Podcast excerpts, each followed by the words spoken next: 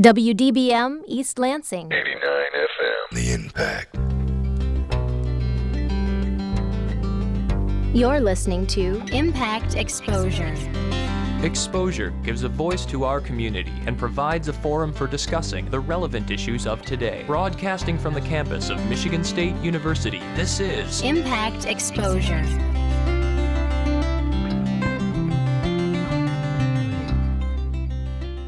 Good evening, and thank you for tuning in to Exposure on WDBM Impact 89 FM. I am your host, Abby Newton. Now, today marks the one year anniversary of the shootings at the Boston Marathon. The shootings last year killed three people and injured 260. The city is commemorating the anniversary with various prayer vigils and remembrance walks. Now, the annual Boston Marathon will be on Monday, April 21st.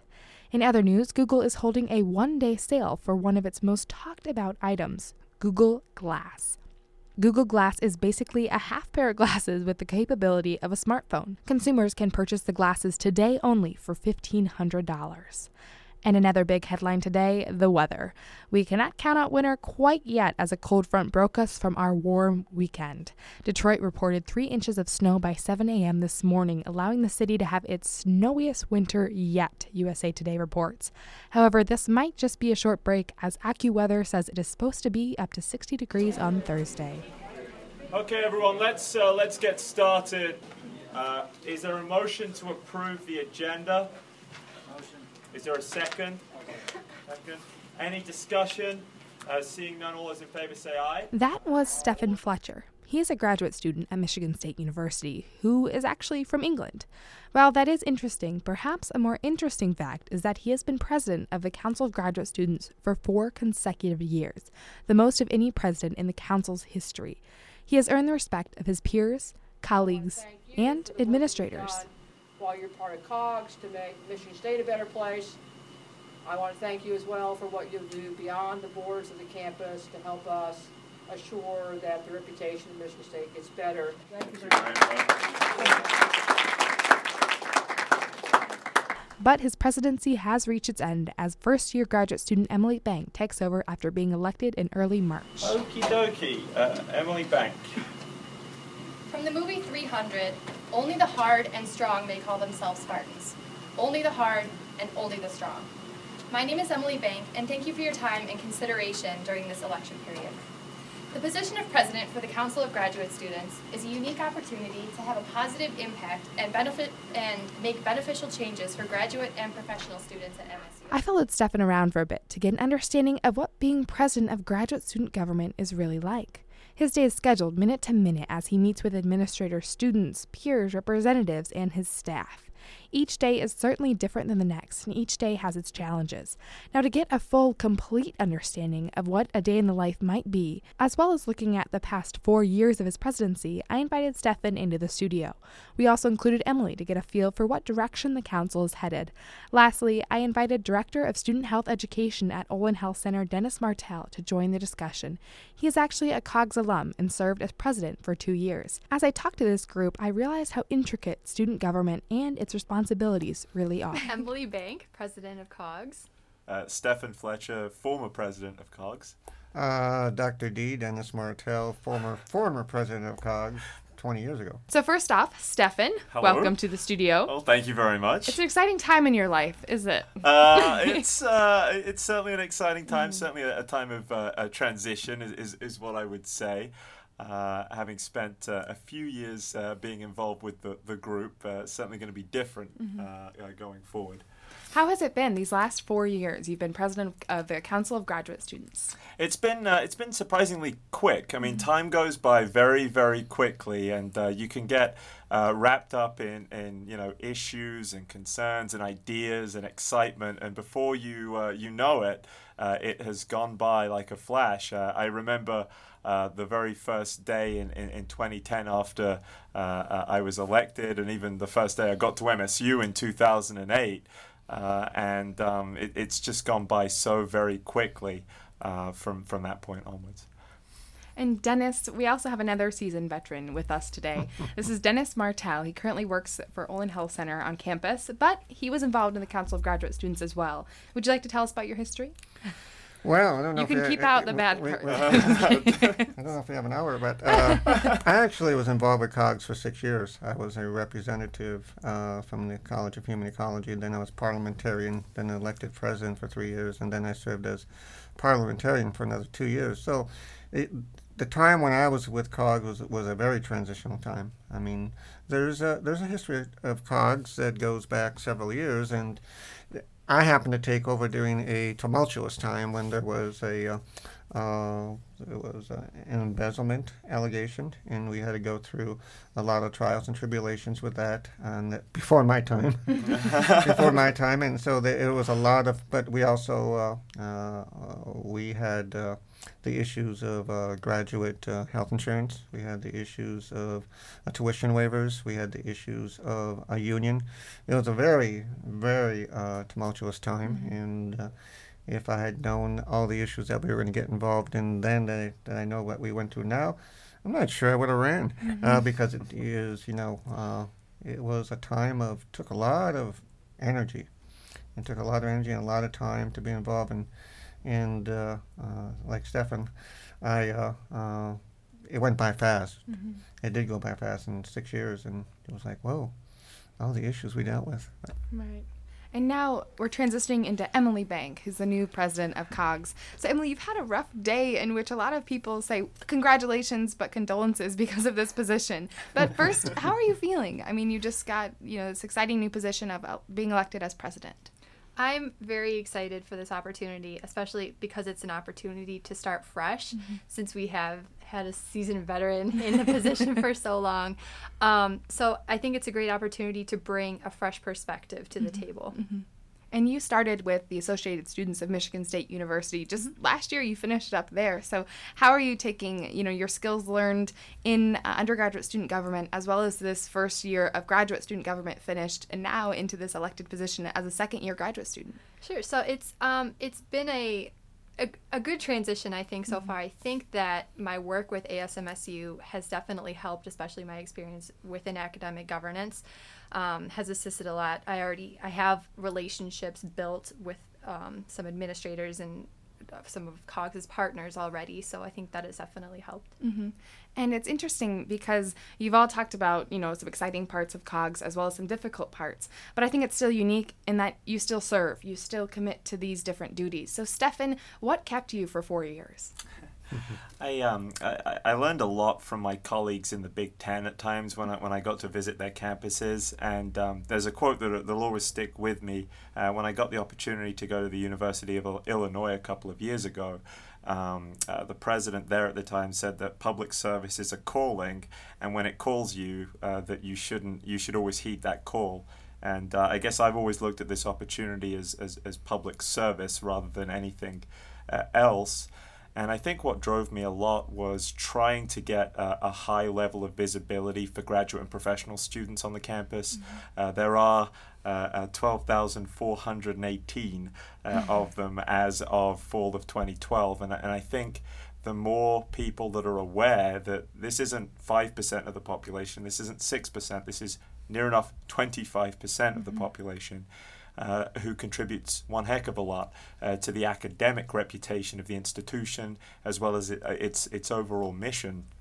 Um, that always drove me to, rem- to remind me these folks are extremely talented. They have their own unique set of needs, and anything that I could do uh, to help that out, working with people to make sure those needs are both heard and met, uh, uh, that drove me, I, I- I think, a lot. Very inspiring, I have to say. And for Dennis, you've been now in the university, you know, in this public service role since your time as a graduate student. So, why do you do it and why did you pursue it beyond your education? So what you're saying is I went to the dark side, right? You went to the dark side. No, not at all. I'm just curious. You know, really like curious. Stefan, and I have to say, I I've admired Stefan's leadership. Uh, he very uh, well thought out, articulate, uh, goal oriented, and and, I, and I praise you for that. And, and Emily, I, I wish you the best too. And when I say condolences, I say that because it does take a lot of work.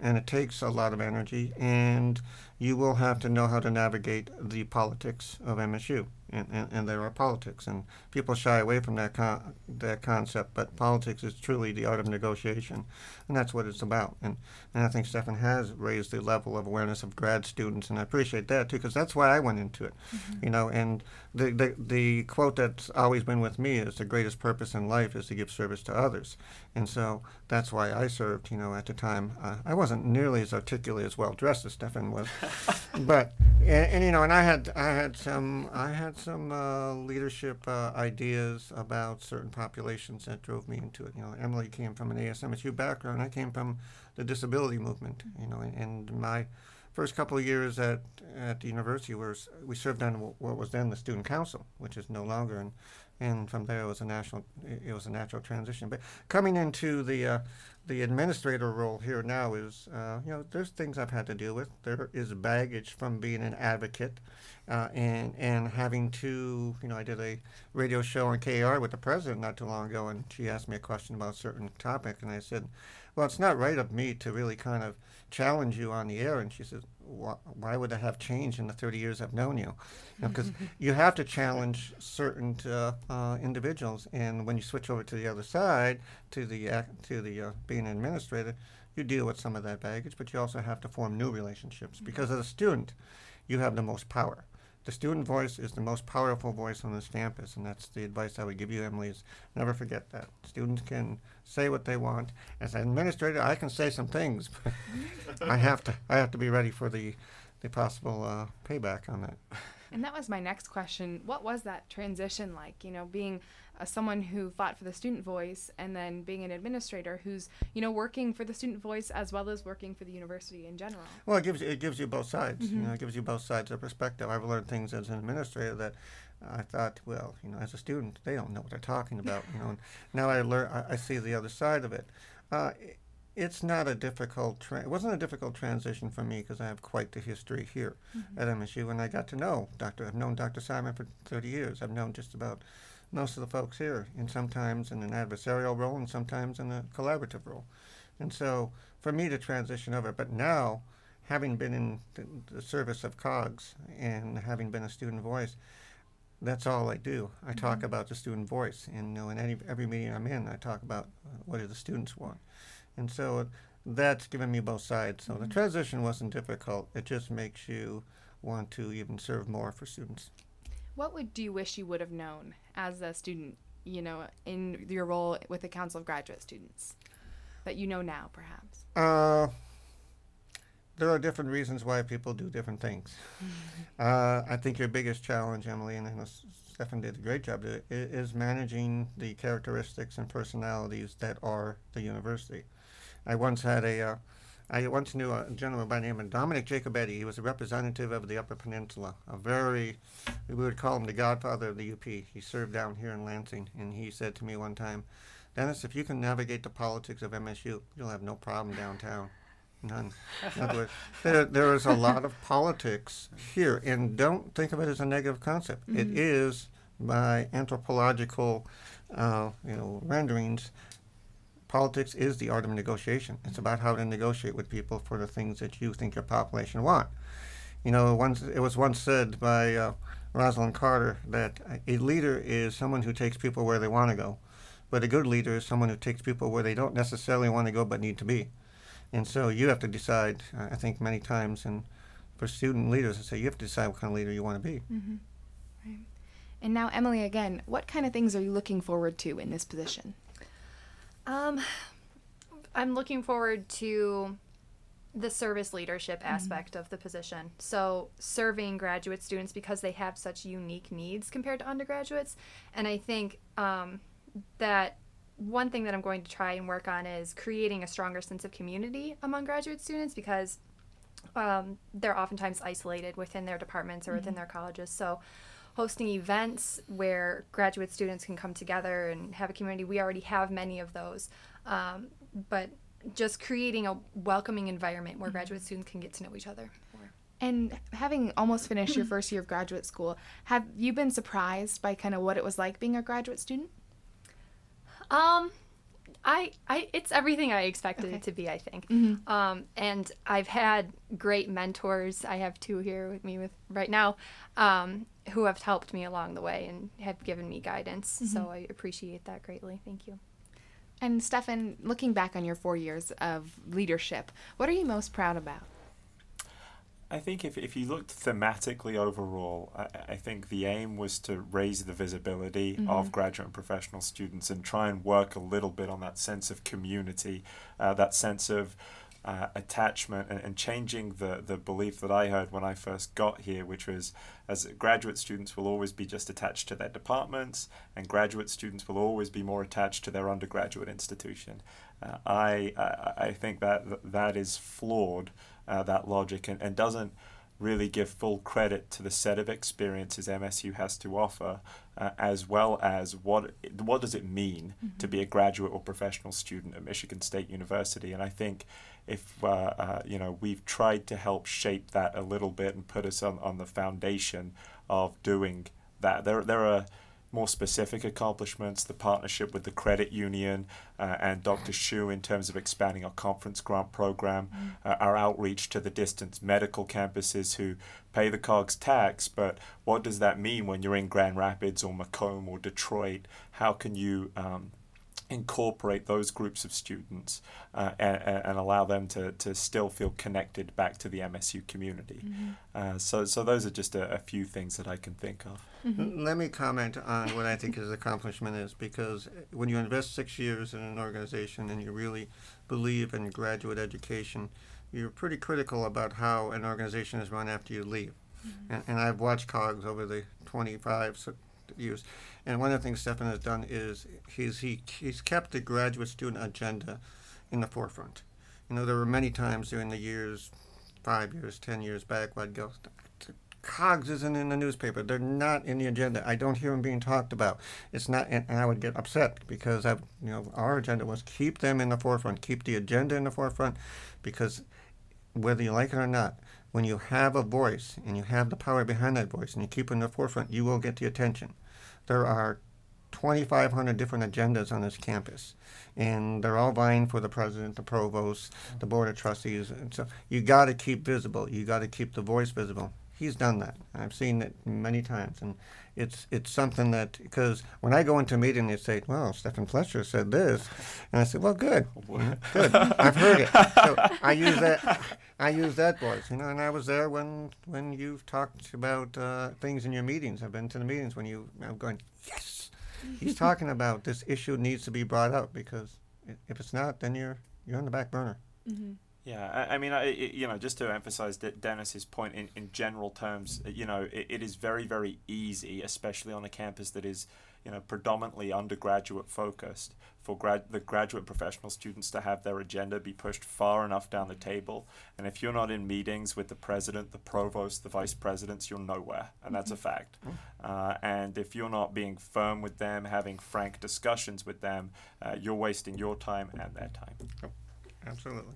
And on that same note, how have you grown during this four years, and how have has that ability to confront, to have those, you know, meaningful conversations improved?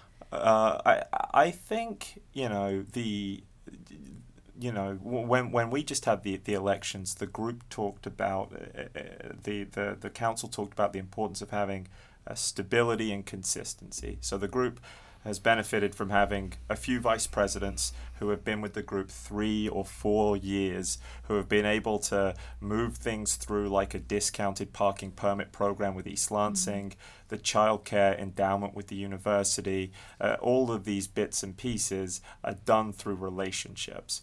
Can you create the credibility as an advocate? Uh, can you, you know, not always, I mean, let us be frank, you're there for the graduate and professional students, but you have to work with, very frankly, uh, the administration and, and in a way that is uh, how do I put, I put it as an, an undergraduate? It's almost like respectful advocacy. You understand your role, you understand their role, uh, but you're there for your constituents. Uh, and I'd say probably the ability to have those frank discussions over time and be uh, um, more. Uh, you know, just candid in terms of the dialogue is certainly w- one thing that's that's developed over time because you have that relationship. You know uh, uh, that you can afford to have these conversations uh, on behalf of the people that you're there to serve. I like that. I like that a lot. Respectful advocacy. Okay. Uh, and Emily, you talked a lot about you know trying to bridge that gap and unite you know graduate students in general. Just kind of that feeling, that welcoming feeling. So for you, how do you feel that'd be beneficial in the long run? Uh, I think that um, anything that can connect graduate students more to their graduate institution would be beneficial since Stefan pointed out that graduate students tend to have a stronger connection with their undergraduate institution. Mm-hmm. Um, I think the it's I mean, I went to MSU for both my undergraduate and my graduate, so I have to kind of approach it from a different perspective. Um, but I think that it is important because when you come to MSU, you're a Spartan when you're here, but you're also a Spartan when you leave. So remembering where you came from, and just because MSU is such a great place, that you have a, an entire community of thousands and thousands of Spartans around you that you can connect with in the future. So I think just building that sense of community is imperative. Mm-hmm. And what do you feel are going to be challenges during your term? Um, I think because there has been such consistency on the executive board with members who have been here for so long, and there is a, um, we have a lot of fresh blood on our new executive board. It's going to be rebuilding those relationships, mm-hmm. but also continuing the relationships that have already been built. So um, I think that's something that all members of the executive board are going to have to work towards. Mm-hmm. And uh, Dennis, with your experience at Michigan State and also just in administration in general, how important is that institutional memory to keep and to sustain, as well as you know, add in and build? It's it's incredibly important. I mean, uh, I think Emily's challenge is quite significant. I mean, when you have, you know, uh, just an editorial in the State News or in the Lansing State Journal yesterday about how we have a transient population here. And not only does the population have to embrace you as a leader and the organization as a leader, but you also have to have the institution.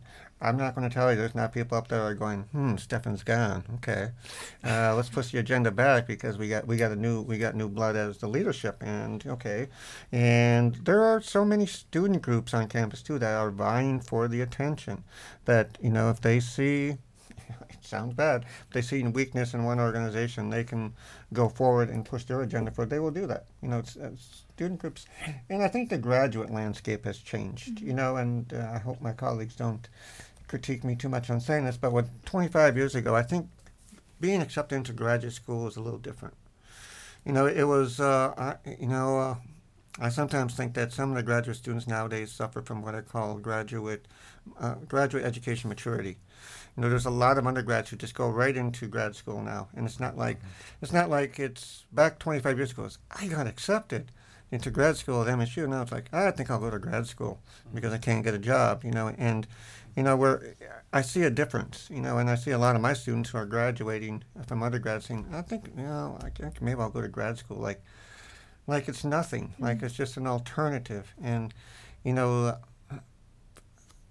that hurts their chances of actually succeeding. I sit on a lot of uh, of uh, masters and and doctoral uh, committees right now, and I'm sitting on some of the orals and stuff. And I sat on one the other day, and I was like, "Really? Mm-hmm. That's that's what you got out of your masters?" And, and, and there was nothing to the quality that I would have seen in the past. Having said that, there's a lot of graduate students out there right now who you know really feel good about being in grad school, but there's been a difference. I mean, there's even a difference between master's and doctoral students. A whole lot of difference between being a master's student and a doctoral student. I mean, just to the point we're now asking questions that are separating, mm-hmm. you know, doctoral students from master's students because it's a different experience. Mm-hmm. So. Yeah, and, and, and even even the, the difference that, that I've seen between professional students and uh, graduate yes. students as, as, as, well, there are differences uh, there and a different set of uh, issues that those populations uh, uh, tend to bring up as priorities over time. What might some of those issues be, just out of curiosity? So, uh, uh, you know, at least during my, my time during law school, um, I'd say that the law students and the professional students have always been very heavily into uh, what's the connection with the athletics department? What is mm. athletics about? You know, very, very focused on that. The, the medical students were the first to ask, well, wait, what about this graduate and professional student seating section, and how come we don't have seats mm. in that? And, and you know, we worked to, to expand that with, with, with athletics, and, and they were great partners on it. For, for graduate student, for for doctoral students, on on, on the one hand, uh, I think you see a lot more focus on family mm. issues, on, on you know on childcare, on what does the academic program look like? The the you know it, it, it, it it's just a, a different eh, feeling and a different focus mm-hmm. is, is what I would say. Um, you know, having been in the College of Education now as opposed to the College of Law is, is just very different in terms of the orientation mm. is, is, and the welcome is, is just just a shade different. I mean, in the College of Education, it's a lot more, uh, you know, cookies and snack lists and uh, and everyone's Emily knows this uh, uh, a, a few around uh, it, you know it, it's a lot more of a, a that, that community feel. In, in, the law college it was a, a, bit different. There's still a community but there's there is a, a little bit more of a competitive bent to it uh, that, that, that is there despite we, what we all say because especially after um, the recession, uh, it turned into only the top percentage were getting, you know, into legal jobs and, and, and what happens after after that. So there might be a competitive cookie bake-off rather than a combined snack uh, I, I, can only hope there is a competitive cookie bake-off, and I can only be hoping that I will be a judge. Excellent. Um, let me see. I had one more thought when you were saying that. Oh, um, another.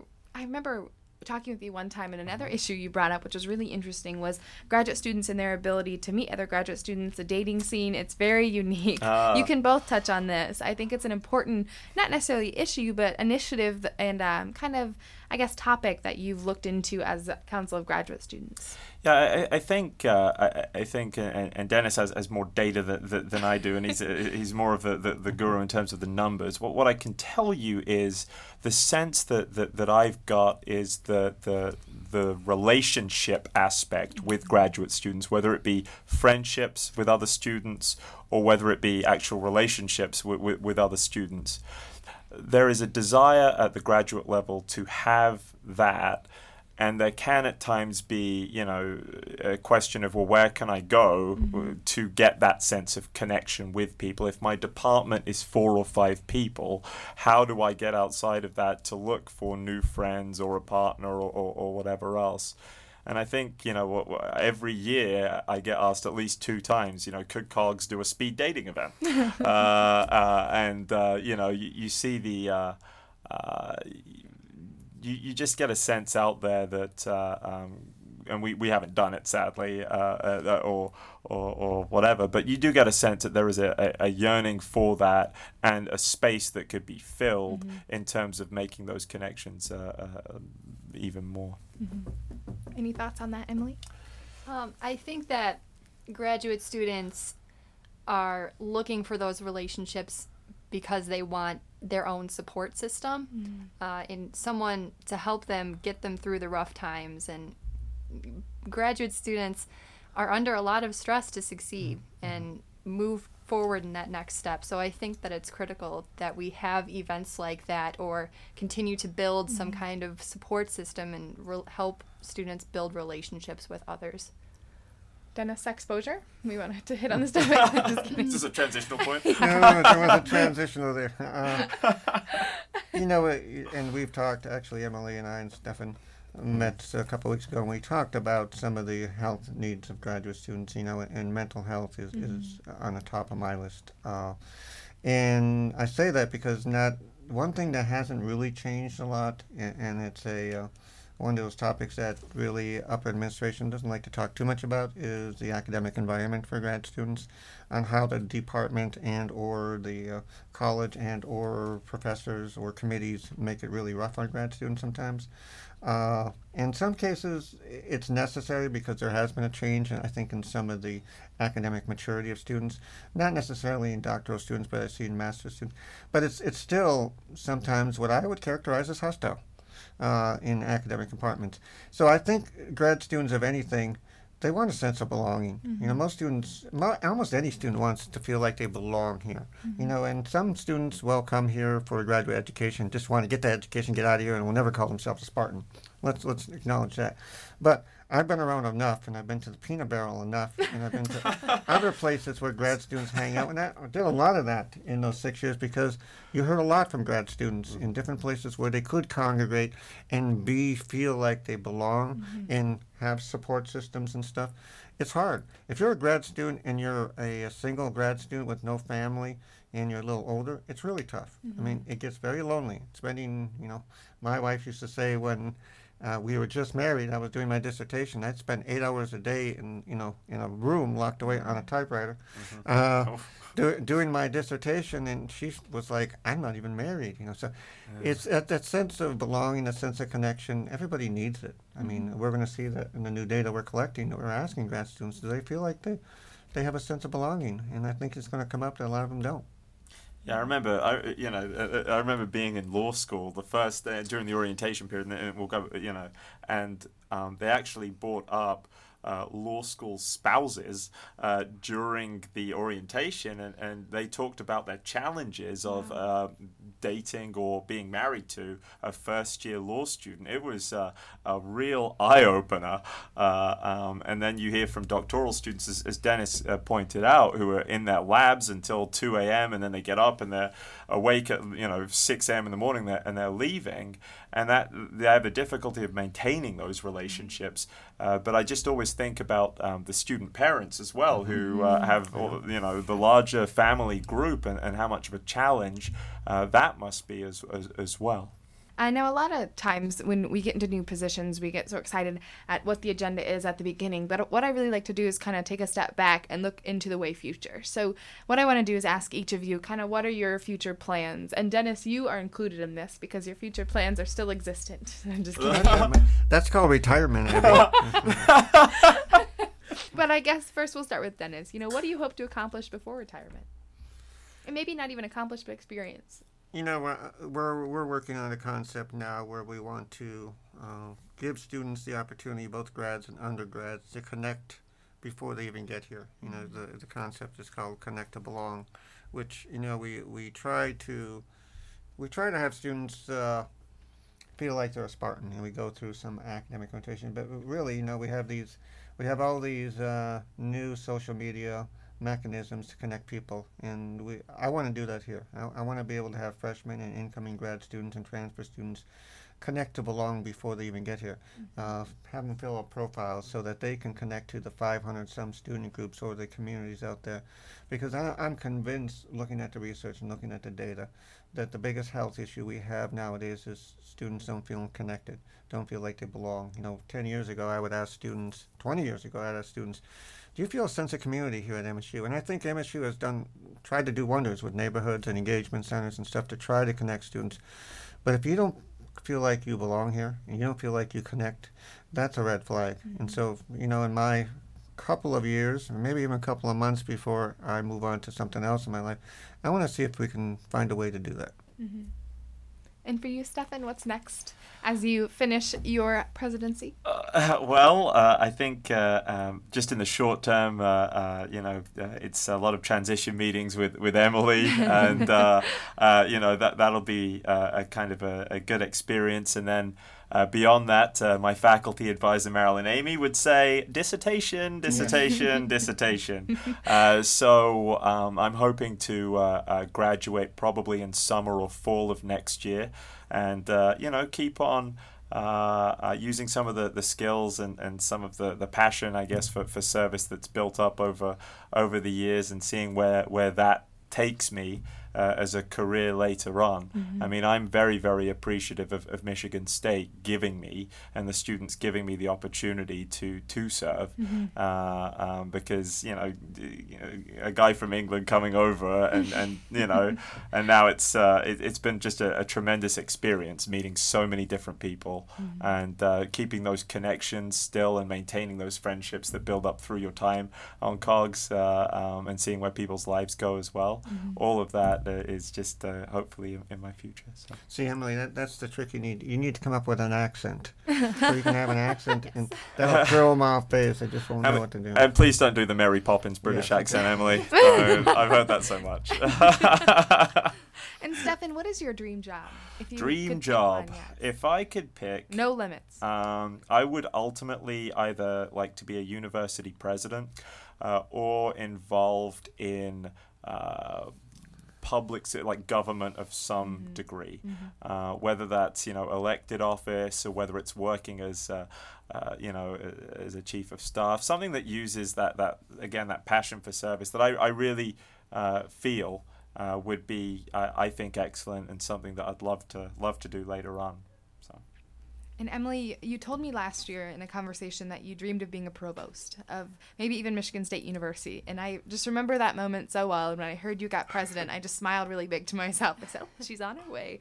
Uh, but I'm curious now if that's still your dream job and what you want to do in the future? Um, I I, th- I think that's Stefan. Stefan stole my idea. I, Competition. um, I have switched, transitioned from wanting to be a provost to being a president, hopefully in you. the near future. Um, and I think short term goals for me would definitely be getting to know the new executive board of COGS mm-hmm. and the new full council.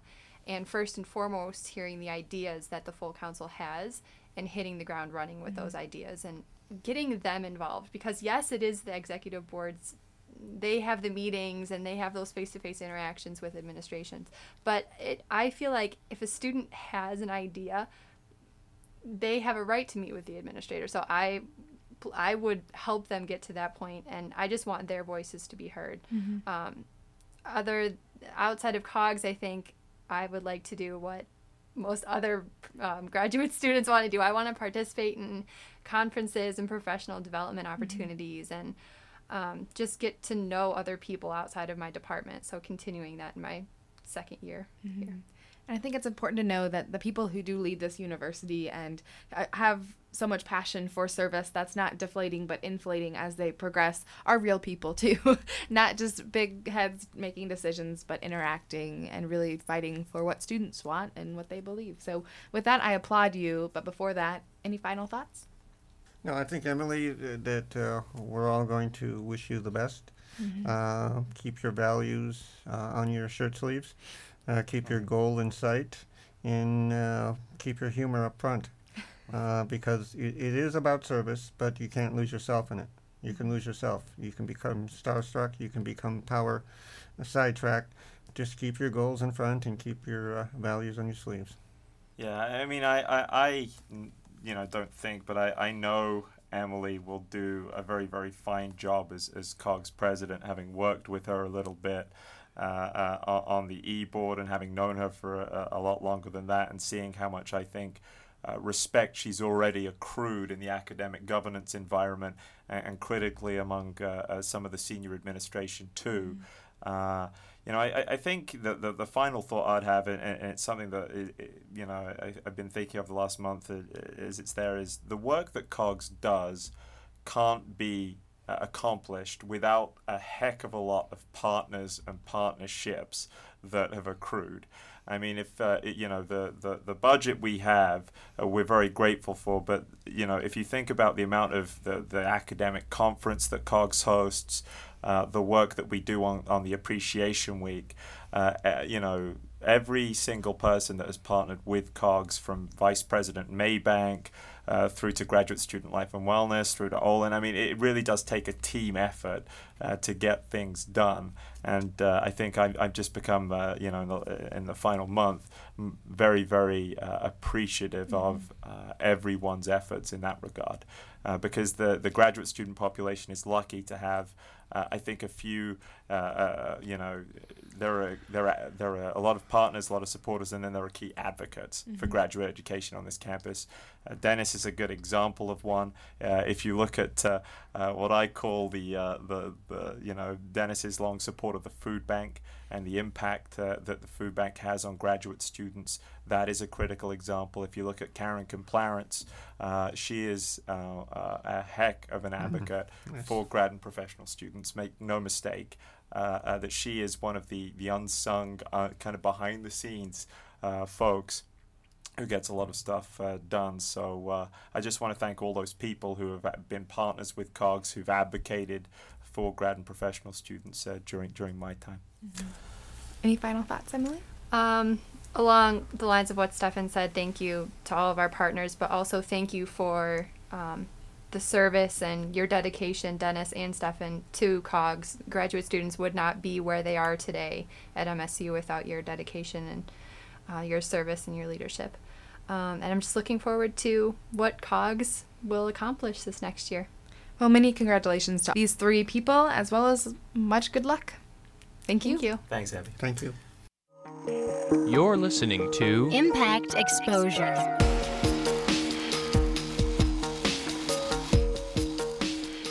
Again, I am Abby Newton, and this is Impact 89 FM. You are listening to Exposure. Michigan State University President Lou Anna K. Simon released her annual report a couple weeks ago. Last year, the president's report was called Spartans Will 360, and it showcased the work MSU professors and faculty were doing around the world. This year, the report was called Inside Out. It showcased the lives of nine Michigan State students.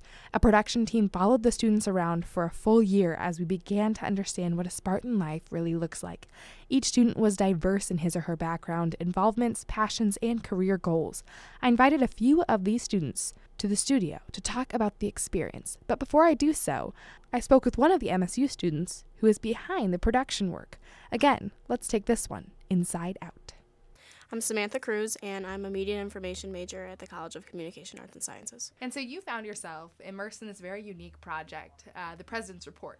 So when you first heard about it, what did you expect? When I first heard about it, it was actually an email from a professor at ComArts, and it was just a class. That's all I thought it was, was this reality class, and we were going to learn like some kind of reality documentary style technique. So I'm like, okay, I'll drop this random elective I have, and I'll take this class. So I I get my schedule and it's in Olds Hall, so I'm like, that's weird. It's not in Com Arts. And so I get there, I get upstairs, and I walk in, and it's an office, and there's like Emmys everywhere, and like people at edit bays and like working. I'm like, am I in the right place?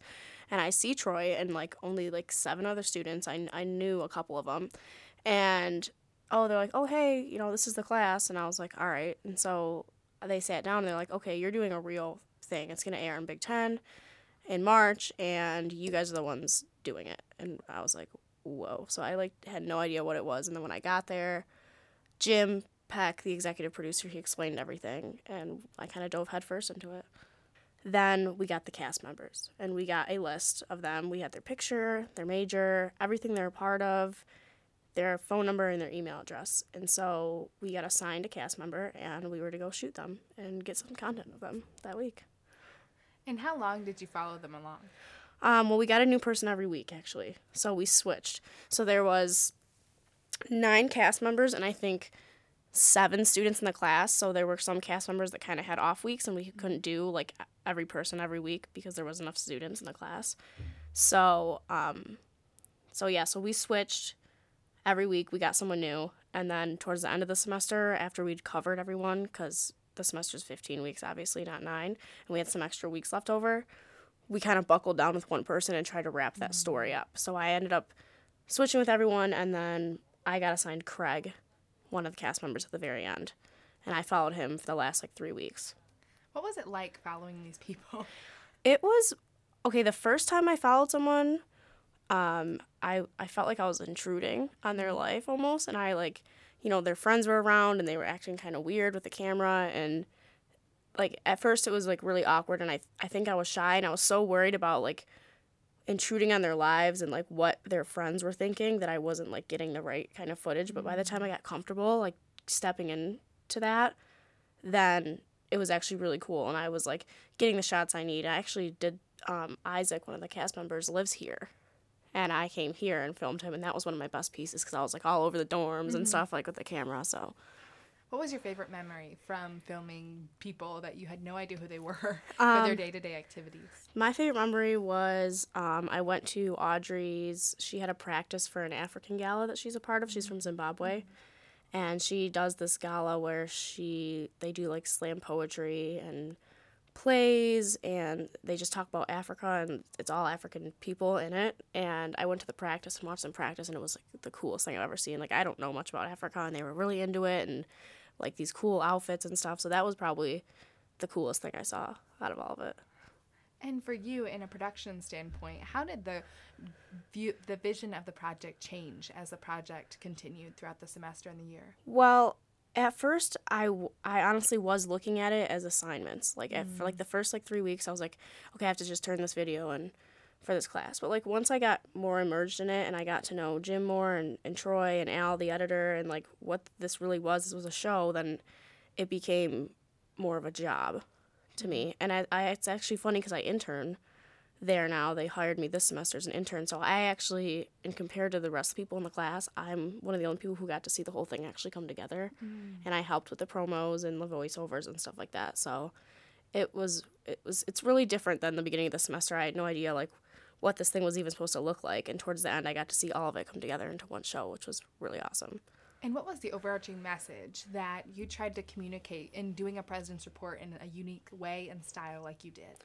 Um, the what we just wanted to show is like how diverse MSU is really with all these different students, majors, activities, clubs, dorms. Like, you know, when you think of college, it, there's kind of the like stereotypical, whatever. Like everyone's kind of the same, just goes to class. And we wanted like, I know Jim really wanted to show this like diverse part of MSU. You know, we have international students, researchers, athletes, and it's really different for everyone. So we wanted to show that MSU is kind of a place for everyone, no mm-hmm. matter where you're from, and there's resources here and there's stuff for everyone to do here. So I think that was like the thing of it is like how anyone can fit into MSU, mm-hmm. and that's what I wanted to show too with my footage.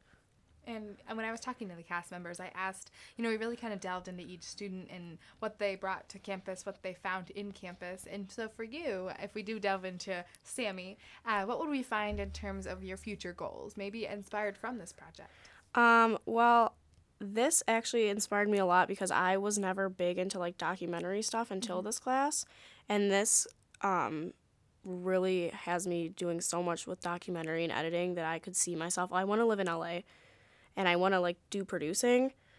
And I, I was thinking like the whole time like I'm gonna make a, a movie, a film, like a Hollywood film, and now I don't want to do that. I want to do TV now because of this hmm. class. So I could definitely see myself working in in reality TV, to be honest, because of this class, because it, it just seems like so natural to me now. Well, we wish you the best of luck. Thank you. And now let's get to know three of the students who were asked to participate in Inside Out. Here's Peter, Kristen, and Joe. My name is Peter Burrows. And um, you can say your year and your major. I can see it online, but just for clarification, go ahead. Okay, so uh, yeah, my name is Peter Burrows, and I'm a freshman here at MSU, and my major is media and information. My name's Kristen Kelsey. I'm a senior here at Michigan State, and my major is psychology. I'm Joe Brooks. I am a junior here at Michigan State studying political theory, constitutional democracy, and science policy. One of those mouthful majors. Yeah, no, th- that's why we have acronyms. Well, Joe, we'll start with you. Um, so we have this big president's report, and for you, what was your, I guess, um, reaction when you got chosen to be part of the president's report? Um, oh wow. So I remember the interview and I was like, oh, if I get an interview, I'm gonna finesse this and I really want to get on. Um, but I remember after the interviews, we got this email from Jim saying, oh, you're in. And I remember I was so ecstatic. I immediately screenshotted from my phone, posted on Instagram and Facebook, like, yeah, I'm gonna be on the president's report. So I was really, really excited. And how do you become on the president's report? Was it simply an application process? Was it a nomination? Um, from what I was, well, from what I received in the summertime, it was like, um, and correct me, I think it was like mid June. We got an email saying Mm, that yeah. you're one of like 135 students nominated. Nominated. Um, and then to have um a short video by like early August or something like that, late July, early August. So I remember uh, my friend and I got nominated. We're like in DC, we're like at work doing like taking breaks to disappear and do our videos, which was not classy at all. But um, I sent in my video and my um, application, and then we heard like two weeks later if you got an interview or not when the school year started. And I was I was happy. And Kristen, what was your reaction? Yeah, I was actually waking up to go to a volleyball tournament, and I Oh. had been yeah I'd been through the interview process, and again like got that interview or got the email that we'd been nominated, and really didn't know what I was getting myself into, didn't know what this was, but we're, I'm like yeah for sure I'll I'll try it out, and so I'm walking down, and we literally my alarm goes off with my roommate Ryan, and I'm like Ryan. Right, I got it. And I walked down to breakfast, and like the whole team had seen my little interview and knew I'd oh, been interviewed. So um, it was pretty exciting and called my parents and again still had no idea really what I was getting myself into. But I knew that I was part of it, so I was excited. And Peter, how about you? Um, for me, I actually thought I didn't get it because it was like what maybe two weeks into the school year, and I was like, okay, well they haven't contacted me by now. Same so- here. I was like, oh, it's late. I didn't get it. We're done. so um, and then I checked my email, saw the email, and then I walked outside, and it was bright and sunny. The world was awesome. But, Perfect. yeah. And so your again, your reaction is interesting, where you didn't really know what you you got yourself into, and I think that's funny because the president's report usually doesn't have nine different students taking a video for a year and showing their lives. So, Mhm. Joe, what do you think all that was about, and why do you think students were brought into this process? Um, I read the president's report last year, and it was all about like sustainability and like what we have on campus. And I was like, oh, this is cool. I read like little parts of it, but I wasn't really intrigued. Um, and I think to give an accurate depiction of the university, talk about the people that attend the university, and that's students. And so you have students from every grade level, literally every major you know demographic so we get to see our experience and this is what it's actually like you can look at a brochure and say oh there's like all the neighborhoods and this and this and that but it's like we go here we live it and you get to Mm. see what life is really like being a student and it's hectic and it's amazing it's hectic for me Kristen, anything to add on that? Yeah, along those lines, the nine students were very different. Um, we did have similarities, but I think that was something that was very cool. Being a student athlete was very different than Joe's experience, and I think that that, um, like she said, it's more than just a brochure. It's more than just the research that we do and what we're studying. It's what does a daily life look like of a. There's so many different areas at Michigan State. Can we pull someone from each area and show how they all love it and they're all in different um, aspects of the university? Mm-hmm. Peter, anything else you have to add? Um, I know for me and I think Isaac, uh, the two freshmen, it was Mhm. definitely about the freshman experience because we're experiencing MSU for the first time, so everything is awesome. Mhm. But Just like that sunny day when you found out Yeah. life was awesome, huh? Another thing too, just kind of on that note, I thought it was funny that five of us out of the nine were all in the honors college. Yeah. and we all have very different HC experiences. Mhm. Like all of us have this, you know, common like background or like common, I guess, group, but like how we utilize it is very different in a good way. I was noticing that when I was looking through it and watching your videos. It was really interesting because at first I was looking and you all seemed so different, and then there were those common little anchors, which was really cool to see as Yeah. well. And we didn't even meet all of us until the premiere. Right. So We're like, we had. hey, you are. I've seen your video and I've heard about you, but like we met once, and so we Right. were all being followed around separately. So to come to the premiere and watch each other's videos and be like, "Wow, you're, we do have all these common." For being so different, there are these similarities. Mhm. Um, for us, I, you know, for me, that was really cool um, to see kind of at the end of all of our hard work. Absolutely. and also to see that you guys are real. Yeah. Yeah. just on camera. Like, We're real people. And Peter, what was it like getting followed around for a year with a camera? Uh, well, I was really excited just to like share all my experiences with people because I'm so pumped to be here at MSU, and um, yeah, just like all the clubs and activities that I want to try and do, I want to share that with everybody else. So Mhm. that was the coolest thing for me, I think. And I think through this interview, I kind of want to bring out those different identities and experiences. So when I was looking at yours, Peter, you were the karate and video game enthusiast. I came to Yeah. find. And he swims. and he Yeah. swims. Play, you play piano. Yeah. Okay. There was the list went on and on. So for you, what do you hope people kind of get out of watching your videos and seeing your different interests and ways of life? I guess.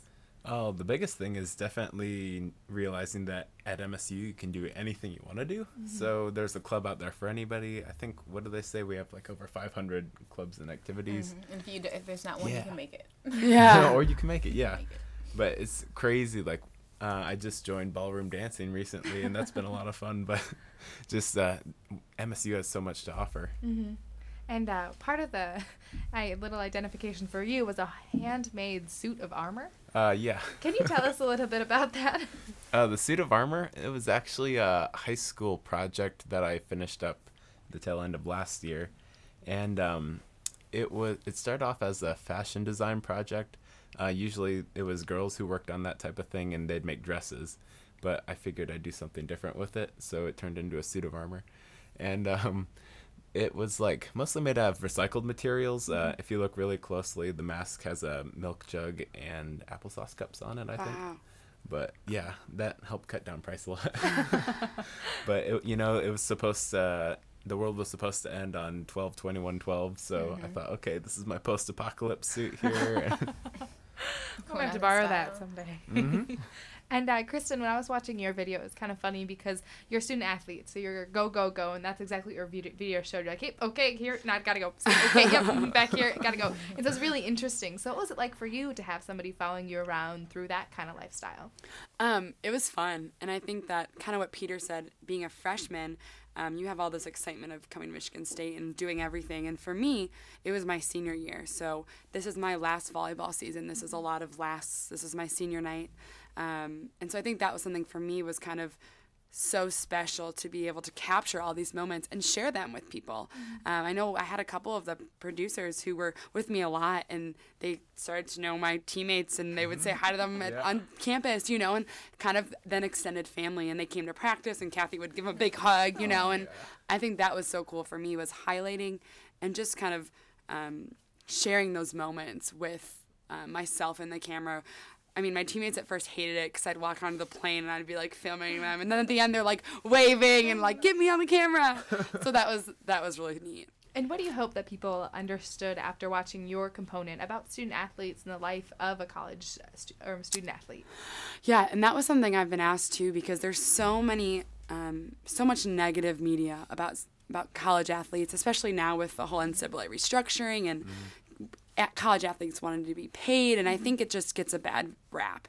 Um, and I, I just wanted people to know how much I feel fortunate to be here, and um, how much of a privilege and a blessing it is for me and our team, and um, a women's volleyball team that's a, that's a stronghold here at Michigan State, but still has a lot, lot to go.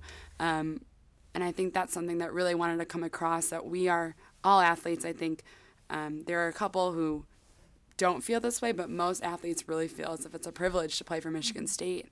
Um, and it's busy and it's crazy, but we're getting so much in return that we're not even aware of yet.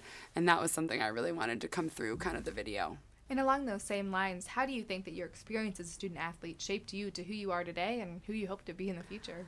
Um, Might be a loaded question. yeah, that we could sit for an hour and talk about how thankful I am, um, but that's really it everything I've done here at Michigan State, um, and I've done a lot outside of volleyball because I'm a student athlete and I love being a volleyball player and I love that part of me. But um, academics are very important. So is outreach. Mm-hmm. So is my my campus ministry. You know, and so for me, volleyball was always that platform. So I was able to do all of these things being a student athlete that I might not have been able to do otherwise. Mm-hmm. So playing volleyball and loving it and um, going out on the court every night and working hard was one thing, but then using all of that to go to Africa or to do all these other things because of it was just kind of an added blessing to that. Mm-hmm. Absolutely. And then, uh, Joe, yours is really interesting to me mm-hmm. because you were defined as an active voice. And in the project, mm-hmm. I liked your quote, if not me, then who? So, how has your college experience kind of taken that and has been associated with that throughout? Mm-hmm. Um, I remember when I first got on campus, like that was the year a lot of things were happening this fall 2011 as far as like uh, minority students, like all the chorus groups. And I became president of Black Caucus like I did it for two years, my freshman and sophomore year. So like, oh, this is cool. And then I joined SARV, which is the Sexual Assault Relationship Violence Program, Prevention Program, not. Um, and that, that was really cool. And I love working for SARV. I became an RA, and I work heavily in the academic and intercultural pillar. Mm-hmm. Um, so it's just like it's it's so corny. I hate when people say the Gandhi quote, you know, be the change, because mm-hmm. it's like, yeah. oh, whatever. But on a school when you have so much agency, you really can be the change, and it can be small, like oh, what the CAF is serving, or how my hall government is running. So I don't I don't know. Uh, for me, it's finding my voice still, and helping people that feel like they don't have a voice, mm-hmm. because I am a little loud a lot of outgoing. so it's just like, how can I help my peers feel comfortable in this space and feel like they have a sense of community, however that may be. And you're a native of Detroit, mm-hmm. correct? Mm-hmm. So yes. in your future, you know, you talk a lot about public policy, and it was highlighted a little bit in the video that perhaps it will come mm-hmm. back to Detroit. So what do you foresee as yeah. action in there? Mm, yeah, yeah. I want to do global human development as my grad work, and I, specifically public policy, and then um, urban environmental policy. And I care. I went. I, I went abroad too. I went to Madagascar and then again to China last year. So just how urban and rural communities are affected differently as far as disparity, um, pollution, education, it's it's a huge difference in opportunity and resources. So for me, if I can do that both abroad and at home, or wherever I make community, whether that's D.C., New York, L.A., the urban areas of the U.S., I want to give back in, in every capacity that I can um, through policy and then through philanthropy if I'm balling like that. um, and I hope to be one day to be able to get balling. Back. Yeah, I gotta. gotta we'll gotta, throw that gotta, in with that quote. If not me, then who? Yeah, balling. yeah, balling. But um, so I, it, it will definitely come back to Detroit. I'm Detroit Public Schools, K through 12. You know, I'm a product of my environment, West Side. So I definitely want to get back to the town that raised me and made me the person I am. Mm-hmm. And I think that's why I'm so empathetic because I know what it's like to come from a different area. Um, and I've also been blessed to always have opportunity. I've always went to great schools in the city. So and I, I just also have a mother who's a teacher too. So I just really care about other people I think a lot of people care about other people too, so I'm not special or different. But I think coming to Michigan State made me realize that no matter how small I am, we can make a difference. Mm-hmm. If that mm, makes mm, Agreed. And with that message, did you hope to communicate that through video? And if not only that, what else did you? Well, I didn't hope to communicate anything. Honestly, I was just like, "This is my life. Take me as I am." For me, um, junior year was a year first. Like I've never done pageants until high school, and it's like I'm really crazy about grades and about work. My work as an RA, my work for SARV, my work in the social science department. Um, so it's like I want something that's gonna let allow me to have fun. I'm in a lot of student clubs. I am in a lot of things, but like I'm always stretched thin. So I wanted an outlet for this year, which is why I did like the pageant and the city bra fairs. Um, and I just had fun. Mm-hmm. And it was like this was it was so different for me. It was outside of my comfort zone, but competing and meeting people, it's it's amazing. So for me, it's just like you can be this person you can have this voice like you're an athlete you know you do you do everything peter but it's good to say that i'm not just defined by this i can do other things so mm-hmm. that's what this year was for me like oh i can do things and it won't like go blow up in flames mm-hmm. And I think the President's Report in general really communicated that in terms of, you know, you talked a lot about looking at MSU and seeing what you can do here. Yeah. And I think through the President's Report, you really saw that, you know, whether it be, you know, through your three experiences or through social media, like one of the girls did, or through, you know, all kinds of activism efforts. I mean, the opportunity, yeah, the improv, yeah. absolutely. So for you, how has MSU defined who you are right now? Uh, defined who I am? Mm-hmm. I'm having trouble with like putting down one solid definition. I don't know if I can so. say. I used to be able to say, "Oh yeah, I'm a swimmer," because that's like my main thing, or that was in high school, and mm-hmm. now it's like this whole jumble of everything. um, just uh, I guess I'm Peter. That's the the best way I have of describing myself. But um, I think MSU's made me more of a leader. Mm-hmm. I think um, trying to well, yeah, being the change that you want to see. So I'm trying to take up leadership positions in like Spartasoft, the game design club, or um, we're trying to organize TED Talks uh, here at MSU. So with honors college. Yeah, with honors college. Yeah. So you can do stuff here. So I think being a leader is part of who I am now. Looking at your future as well, what do you hope to be? I mean, your dream job. Do you have a dream p- place or a dream career path? Um, for me, I mostly want to go into video game design, mm-hmm. uh, possibly animation. Disney's cool. Um, I was freaking out about Frozen. Love that Frozen. fantastic. Maybe I'll play Let It Go as the yeah. yeah. I'd be okay with that. But yeah, working in a game design or mm-hmm. animation studio would be great. That's really neat. How did you get interested in video game design? Um, I've always been into art. Mm-hmm. Um, used to be just drawing and stuff, but then it kind of evolved into you know like suits of armor and music and um, digital art. So yeah, I think all my interests kind of started uh, changing and evolving into something multimedia like animation or game design. Excellent. And then Kristen, for you, I know I've asked you a couple times, but what do you where do you see yourself in the future? Um, that's a, that's like the hundred million dollar question yeah. right now. I'm graduating in three weeks. I told someone today was three months away, but it's only three weeks away. Um, but currently, I'm planning on going to graduate school here, and um, the Scandalaire Center at Michigan State is kind of the student athlete center where we do um, a all of our tutoring, and that's kind of a separate um, d- department. But then we have all of our leadership development, career development, and community outreach. Um, actually, I got a bunch of thank yous from third graders today for reading to them, and it melted my heart. And so that's really what I'm passionate about is kind of, um, as we talked about, I'm more than just a volleyball player. And um, the Smith Center has really shaped that for me and the relationships I've been, I've, I've grown with there. And so they've offered me a grad position there. Um, so my plan now is to stay here and work for them. And I want to stay in athletics. I want to work with people. I think um, athletes, student athletes at any level. Um, but to be able to fortunate to be a grad assistant there while getting my master's, I, I don't really know long term what I want to do, but that was an open door and I jumped right into it. So Great. And then you talked a little bit about your future career path, but anything else you'd like to add in that realm? Um, I would I would love to work for USAID or the UN. So just putting that out there. Ooh, They're UN. listening to Impact. Um, hire me. hire me. I need five more years and I'm ready to work. Yeah. Right. Um, and then my last question too is: Has it gone fast? You know, not only looking at this last year where you had a camera around you every once in a while, but your whole college experience. What do you think? Yes, I still remember the first day I moved on campus and getting lost on my way to Brody, right before late night close. I, I remember my first move in. I remember every first day of school, but it feels like August 2011 was literally yesterday. And I, I see the progression and the growth in like me and like all of my friends and even my professors how much they've changed and grown. But it still feels like I graduated from high school a mm-hmm. week ago, and it's scary and it's amazing, but it goes by so quickly, Peter.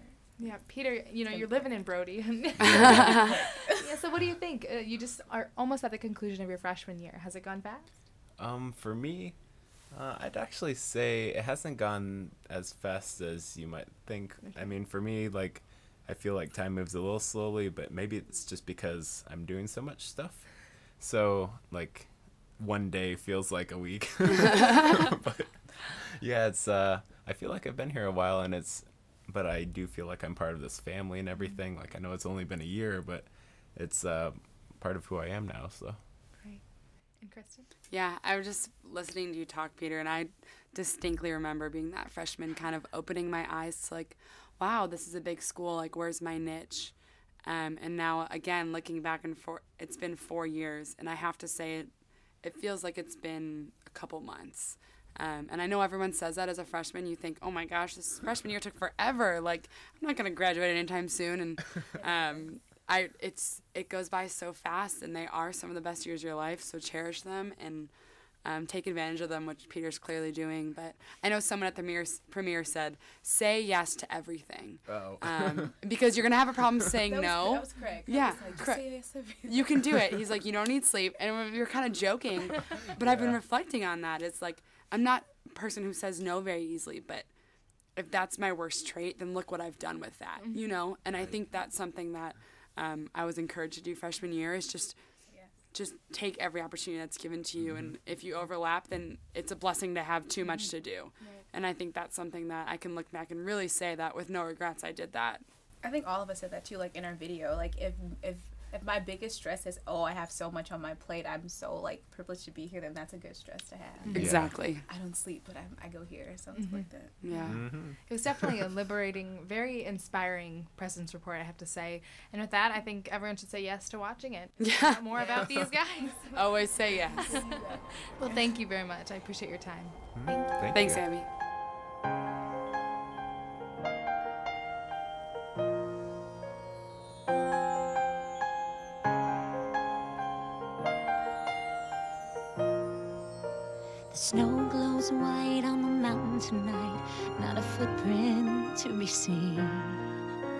A kingdom of isolation, and it looks like I'm the queen.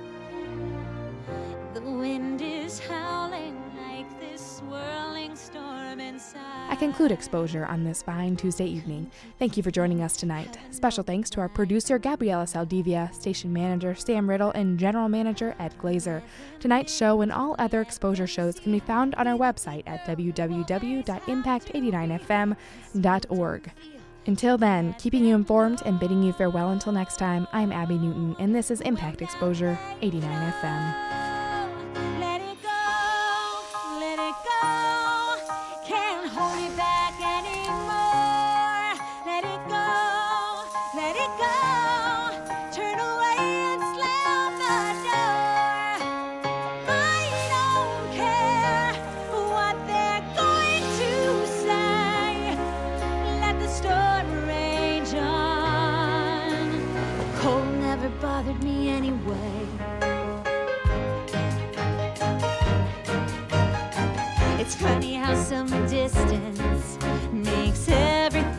same smile.